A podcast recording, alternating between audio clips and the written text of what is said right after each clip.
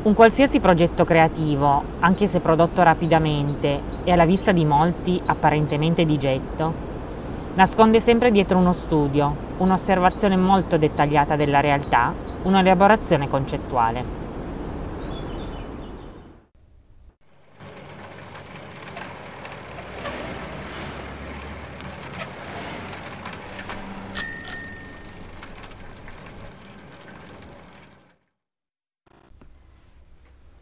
Oggi la mia passeggiata è con Marco Rainò, architetto, curatore indipendente, sperimentatore visionario.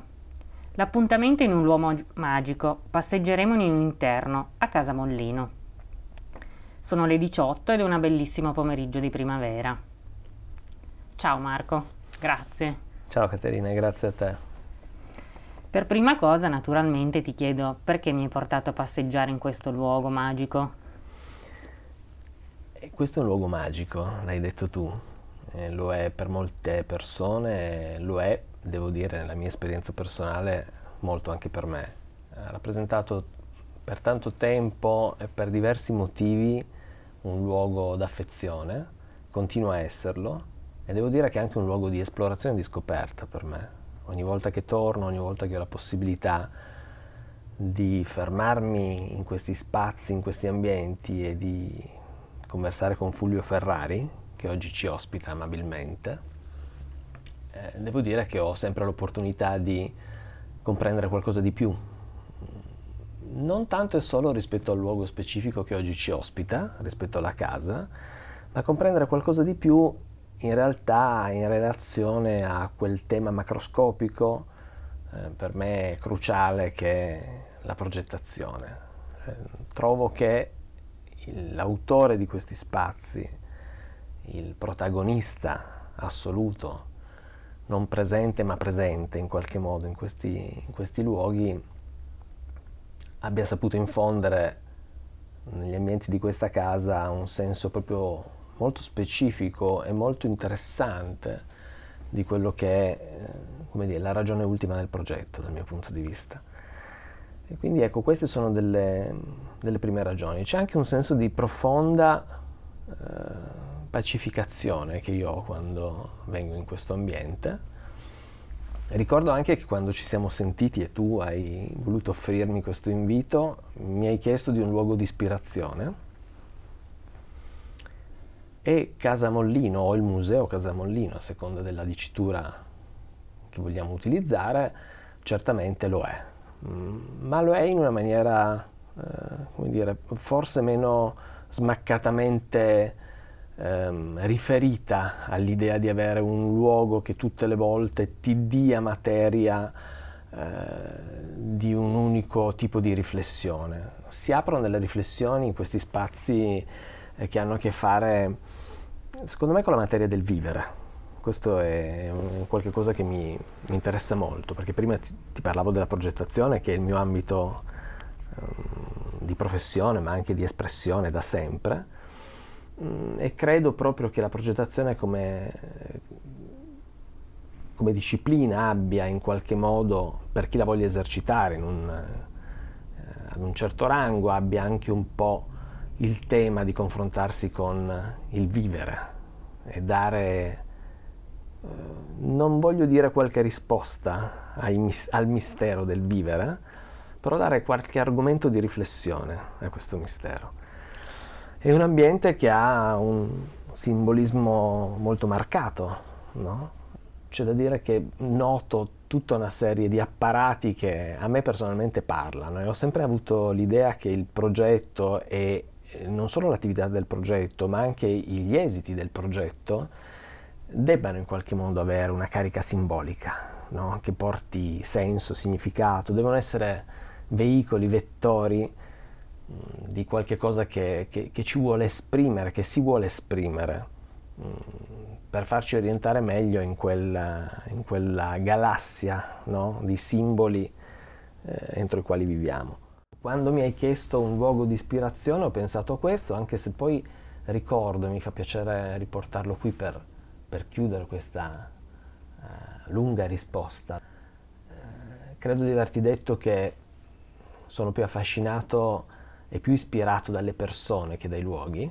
sì. ed, è, ed, è, vero, eh, e lo confermo, ma in questo caso devo dirti che il luogo, come dire, fa funzione di persona, no?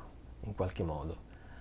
Eh, ritornando a quel pantheon di personaggi, di mie personali divinità, eh, cioè esseri umani talentuosissimi che hanno abitato questa terra e ci hanno preceduto, eh, ti potrei fare molti altri esempi di persone che non ho incontrato e, che visitando i luoghi che li hanno visti in qualche modo protagonisti, no? come interpreti, creatori, autori o altro, ecco, mi hanno trasmesso un, un senso molto forte di riflessione ragionata, che era quella di cui ti parlavo in precedenza. Eh, molte volte con la memoria vado degli episodi e insomma viaggio anche con la fantasia in maniera piuttosto galoppante. E devo dirti che certamente mi ispirano quei luoghi che sono rimasti a memoria delle persone che li hanno creati, ma mi piacerebbe anche molto tornare in qualche frammento di quelle storie ormai lontanissime, perché penso che in quei momenti specifici siano liberate delle energie portentose, no? Non so, per rimanere in Italia, eh, per andare un po' rapidi, eh, come non si fa a essere rapiti da quel senso del sublime che avrebbe potuto essere probabilmente il momento di un incontro con Guarino Guarini a Torino sul finire del 600, 1680, prendo una data simbolica importante per la sua vicenda torinese, e visitare quello che era un cantiere molto avviato, anzi direi pressoché finito, anche se poi sarà inaugurata un decennio più tardi, ma lui sarà, sarà già scomparso da questa terra visitare il cantiere della cappella della Sacra Sindone, sì. per esempio, no? Cioè questa percorrere con Guarini una delle due rampe che ti portano dalla quota del Duomo alla quota eh, del, della cupola, della, del calpestio della cupola, questo tripudio oscuro, nero, di marmo di Frabosa Soprana, navigare verso la luce con lui, cioè io ogni tanto mi immagino l'emozione di poter scambiare una parola con Guarino Guarini, per dirti, no? O similmente, sempre rispetto a queste follie estemporanee, di immaginarsi in un altro luogo, ma essere con un talento che abbia potuto ispirare. Ogni tanto mi immagino a Como con Giuseppe Terragni in conversazione. Più, prob- più probabilmente ultimamente mi immagino di essere con lui in conversazione, diciamo, al suo ritorno dalla guerra essere in conversazione con questo genio assoluto, però così sofferto, no? durante un'epoca storica così difficile, non solo per la guerra, ma anche perché lui in guerra c'era andato con una convinzione incrollabile, voglio dire, rispetto agli ideali politici dell'epoca e che non, oggi non posso dire essere miei, e però a Terragni tributo un dire, una reverenza totale rispetto alle opere che ha costruito. Ecco, quei, in, questo, questa sorta di capitombolo temporale mi piace ogni tanto percorrerlo per dirti che poi torno in quei luoghi, no? Nella comodità Ragni e nella Torino di Guarino Guarini, ti potrei citare altri idoli del Pantheon di, di qui sopra, e quei luoghi sì sono di ispirazione, ma sempre per tramite delle, delle conoscenze che abbiamo rispetto alla, all'esuberanza del talento dei loro autori. Su questo ti capisco pienamente perché anch'io sono una che vola con la fantasia, chiamiamola così, in luoghi dove incontro questi miti e mi immagino di chiacchierare anche per la curiosità di una chiacchierata. Come erano, cosa mi potrebbero dire? E i luoghi comunque sono sempre molto emozionanti anche da parte mia, quindi ho capito in pieno la tua scelta. E poi conoscendo già la casa, sì, sono dei testamenti questi luoghi. Forse per molti uno più chiaro come messaggio, per altri no, però sono diventati immortali con questi luoghi che hanno vissuto, che hanno creato, questo sicuro. Detto questo, eh, ti volevo chiedere come definiresti il tuo lavoro? Ah, io ho una formazione da architetto, come hai detto tu presentandomi, eh, in realtà c'è una parola che insomma, non è così neanche originale da utilizzarsi, ma non è, non è così importante in questo momento, che, che progettista. Mi piace molto riferirmi anche prima quando ho iniziato a rispondere alla tua prima domanda, ho riportato no? la parola progetto, che è una parola bellissima, questo senso di proiezione verso da un, da un luogo che dovresti conoscere perché, eh, perché stai acquisendo energie, risorse e cognizioni, cioè lo studio, diciamo così, verso un luogo che è più proiettato in un ambito di eh, enigmatico, enigmatica incognita, no? Cioè il progetto rivelatore, disvelatore. Quindi a me piace molto definirmi progettista forse anche un modo per ehm, svicolare, non so quanto abilmente, eh, rispetto a quei eh, sacrosanti dubbi che vedo balenare negli occhi delle persone che ogni tanto mi incontrano e mi parlano, sapendo che certamente esercito la professione dell'architetto, eh, ma sapendo poi che mm, insomma, mi sono concesso negli anni delle libertà poetiche. Eh, di occuparmi anche di, di cose che per me hanno a che fare in maniera diretta e vincolante con l'architettura, ma posso comprendere eh, che per altri possa essere meno chiaro il discorso. Quindi con la parola progettista devo dire che eh, forse in qualche modo riesco a mh, mm, trovare un termine pacificante rispetto ai timori o ai dubbi eh, non miei, non personali, ma dei miei referenti di dialogo. Come dicevamo, come stavi introducendo tu, oltre che di architettura ti occupi di design, curatela, arte, scrittura. L'approccio al progetto che hai, all'idea iniziale, come varia in tutte queste tipologie? Allora, diciamo che eh, forse si è capito, anche se in maniera non molto esplicita, dalla risposta alla precedente domanda, eh, il mio interesse diciamo che è il medesimo rispetto a diversi campi di applicazione o ambiti o presunti ambiti o campi di applicazione, come dicevo prima. Eh, è il medesimo, cambiano gli strumenti e i metodi che applichi, perché, insomma, dico una cosa piuttosto scontata e forse sciocca, eh, quando eserciti la professione dell'architetto eh, hai degli strumenti, hai delle cognizioni tecniche anche molto affilate, anche molto verticali, molto specifiche che non necessariamente no, eh, applichi nel momento in cui stai disegnando la grafica di un libro, piuttosto che eh, curando una mostra, piuttosto che scrivendo un testo.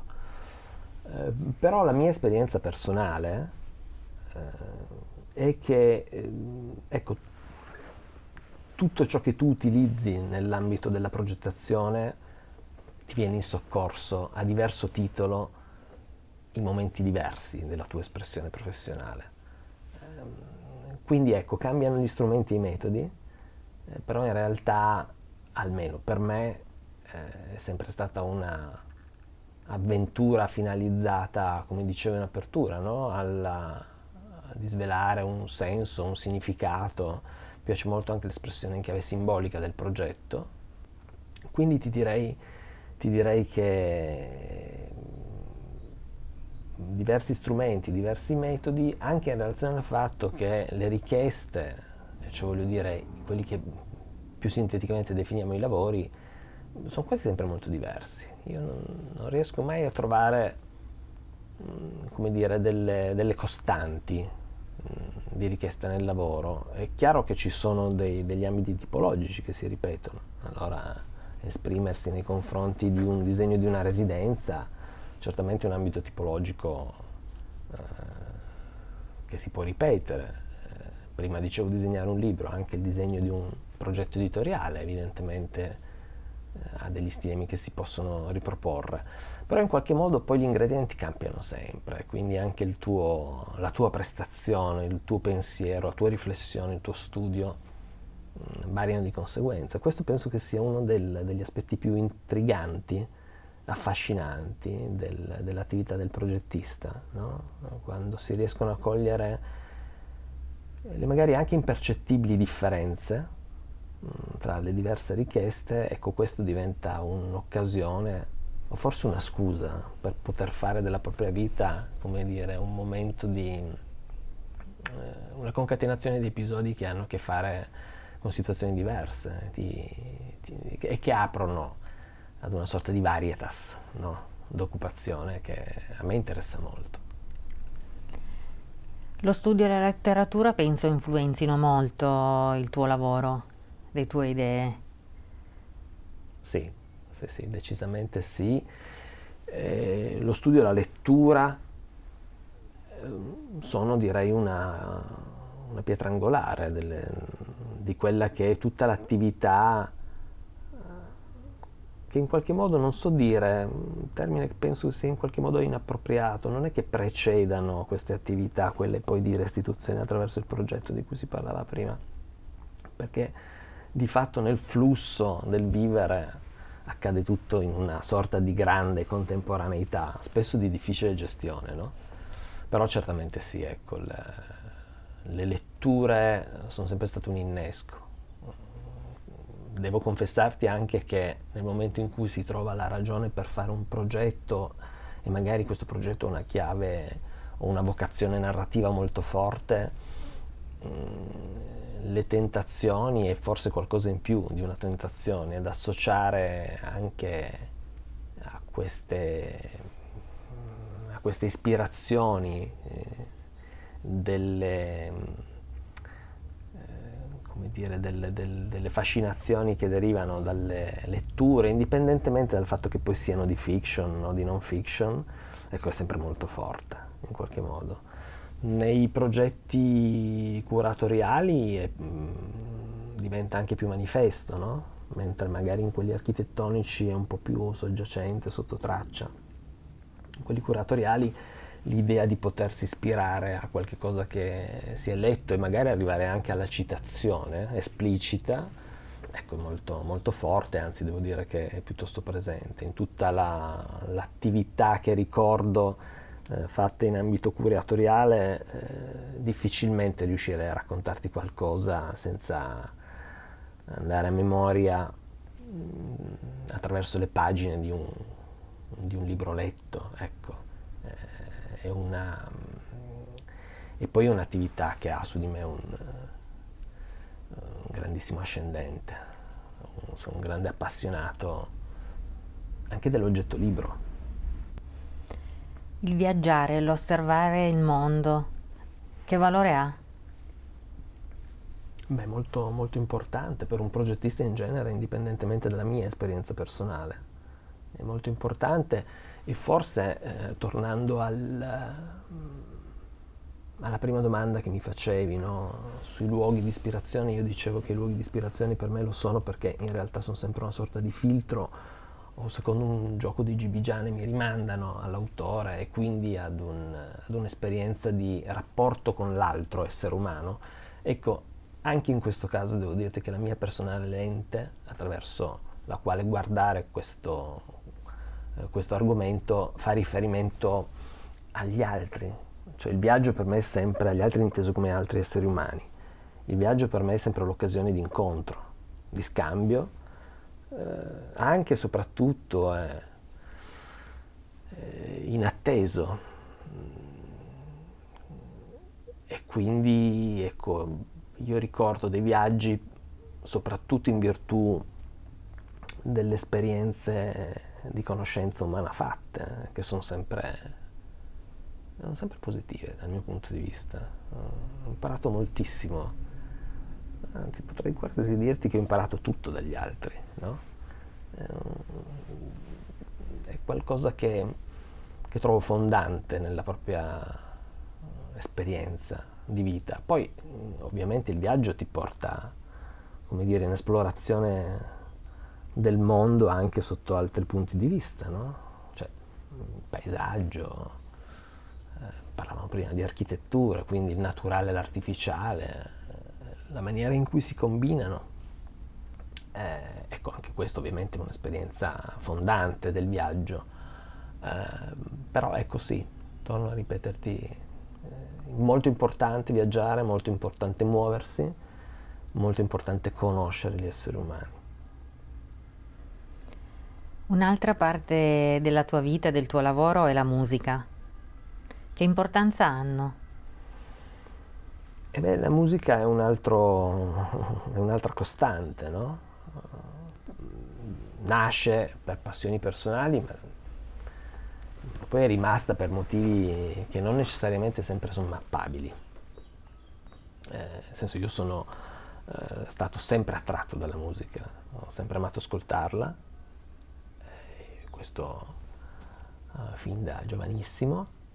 A un certo punto ho avuto la grande fascinazione per la possibilità di poterla suonare, da autodidatta, eh, insomma, l'ho anche suonata, ma non ho mai avuto la velleità di diventare un musicista, però mi è sembrata una ottima opportunità anche in quel caso per imparare no? qualche cosa. Allora Sai, la musica è anche qui uno strumento portentoso per, di, di, di, studio e credo che sia anche molto interessante per un progettista, mm, come dicevamo prima, ma ti potrei dire anche un architetto in maniera più specifica, avere delle cognizioni fondamentali su quello che insomma, possono essere eh, le dorsali no? per descrivere la musica, so, il senso del ritmo, dell'armonia, la melodia, in qualche modo l'eur- l'euritmia dei classici, voglio dire, passava anche attraverso no, una, un parallelo con, con uh, le cognizioni della musica. E poi la musica è rimasta perché per tanti motivi diversi, forse complice il fatto anche che io ho deciso di rimanere nella città dove ero nato, che è Torino, dove anche oggi siamo, no? a Casa Mollino. E Torino nel, in particolare periodo storico, negli anni 90, diciamo nel Novecento, in particolare nella seconda metà, ecco, io la ricordo quel periodo storico come un periodo storico particolarmente interessante, importante, di grandi incontri, tornando al tema degli incontri tra esseri umani, eh, molto, molto toccanti e incredibilmente formativi per me, in una città che suonava forte all'epoca. Eh, no? eh, come poi ha continuato a fare negli anni. In questo momento forse con, con una forza un po' minore rispetto ad un passato piuttosto prossimo.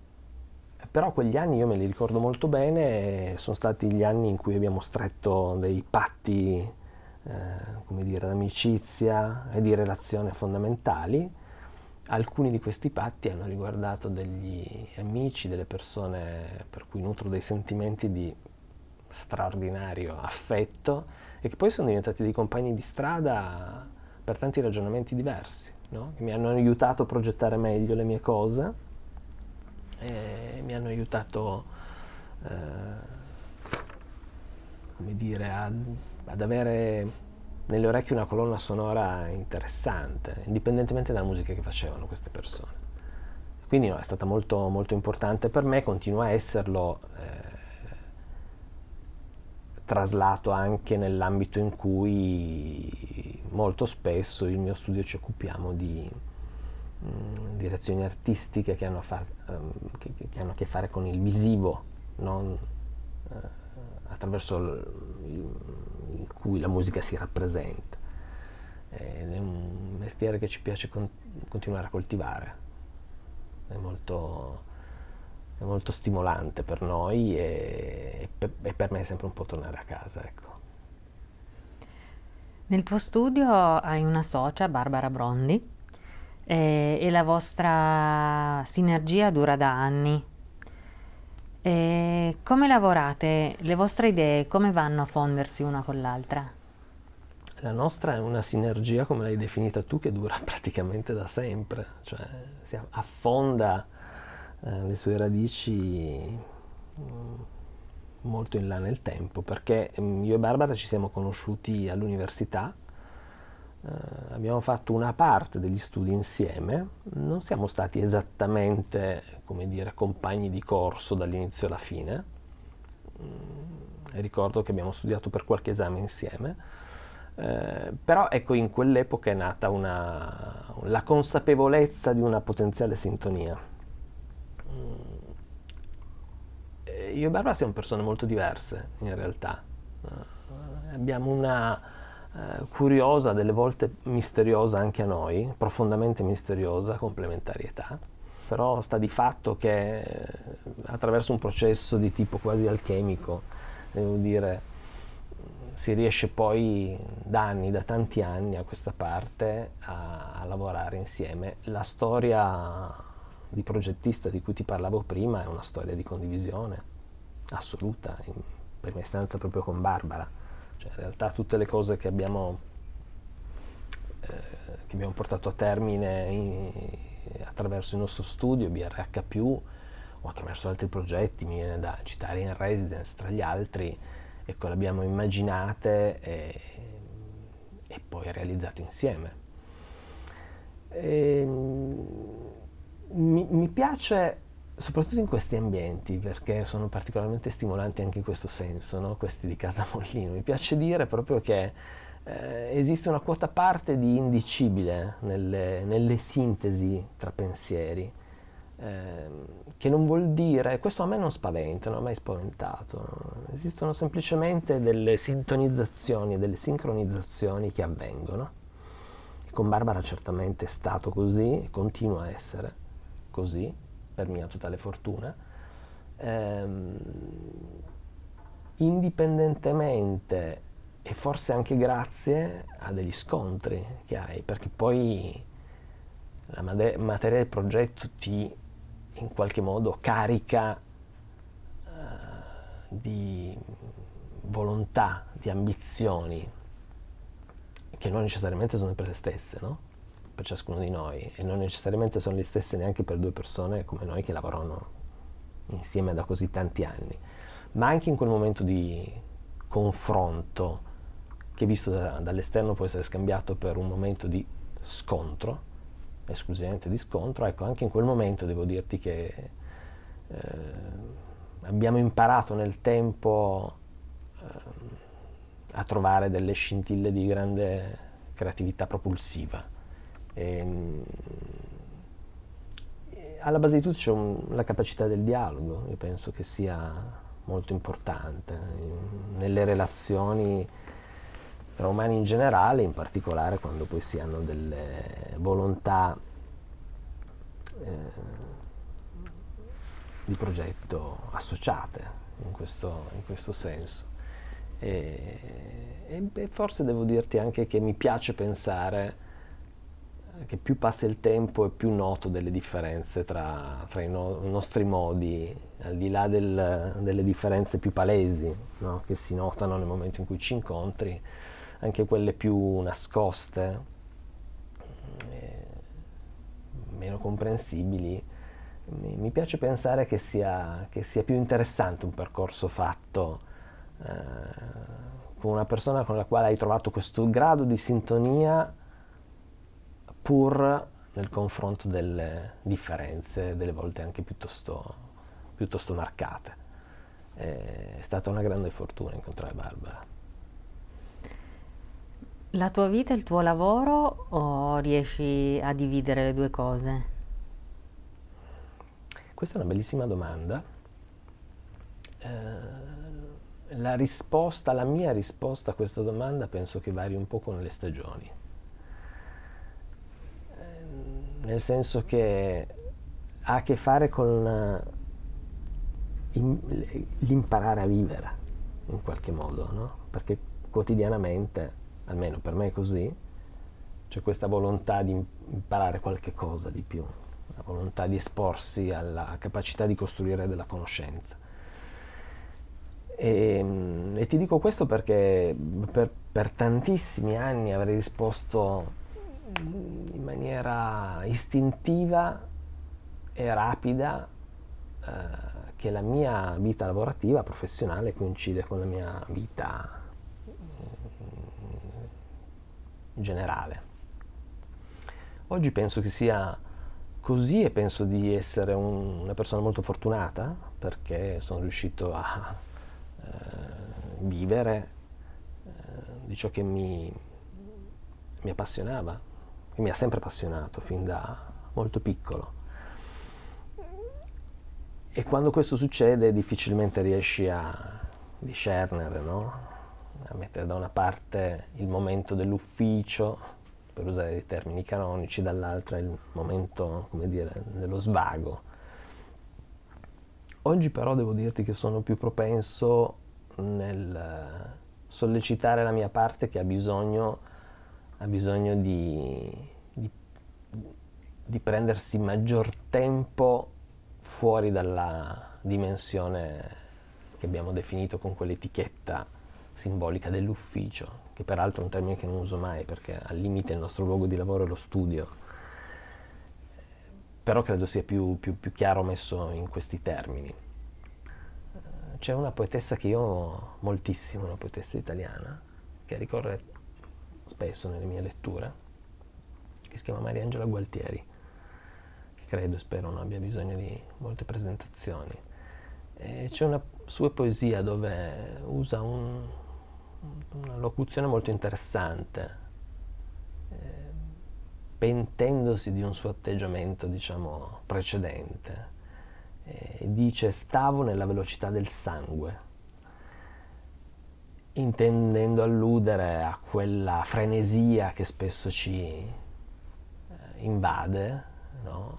nel momento in cui siamo professionalmente attivi, sedicentemente operosi, in cui siamo degli esseri umani impegnati sostanzialmente, che è un bellissimo, un bellissimo stato perché è uno stato adrenalinico, no? uno stato anche di euforia eccitata. Però in qualche modo delle volte questo tipo di euforia produce delle obnubilazioni, produce delle micro o macro foschie che non ci permettono sempre di eh, valutare la qualità della nostra vita nei termini in cui probabilmente sarebbe giusto e corretto fare. Per questo ti dicevo prima che sì, la mia vita coincide con la mia espressione eh, di ricerca professionale, però ecco vorrei che la velocità del sangue di cui parlava Mariangela Gualtieri mi restasse monito in qualche modo, no? per cercare di eh, ritagliare i tempi del respiro più giusti e corretti possibili per aumentare la, la mia personale qualità di vita, che significa anche la qualità delle, di vita delle persone eh, che in qualche modo frequenti, che sono accanto a te, intorno a te eh, e che sono spesso molte perché siamo tutti immersi in una costellazione di eh, di umanità molto belle senza la quale francamente non saremo nulla. Un progetto che non hai ancora realizzato, che però sai, prima o poi lo dovrai fare, un sogno che hai da tanto tempo o da poco tempo. Guarda, a costo di essere o banale da un certo punto di vista oppure spocchioso da un altro, ehm, ti confesso che ho talmente tanti sogni da non averne nessuno. Cioè non esiste un progetto al quale penso con una particolare ricorrenza e anche con un mm, eh, particolare desiderio. Eh, questo anche perché in, in realtà tutte le richieste che arrivano in studio, tutte le telefonate che riceviamo, tutte le persone che ci parlano e che in qualche modo ci stimolano a intraprendere un'avventura di progetto, ecco tutte queste richieste, dalla più minuta a quella più articolata, per me sono sempre, fanno parte di quel sogno di cui parlavi prima. Devo dirti che difficilmente, eh, e questo perché sono un entusiasta, difficilmente non mi stimoli il soggetto di una richiesta.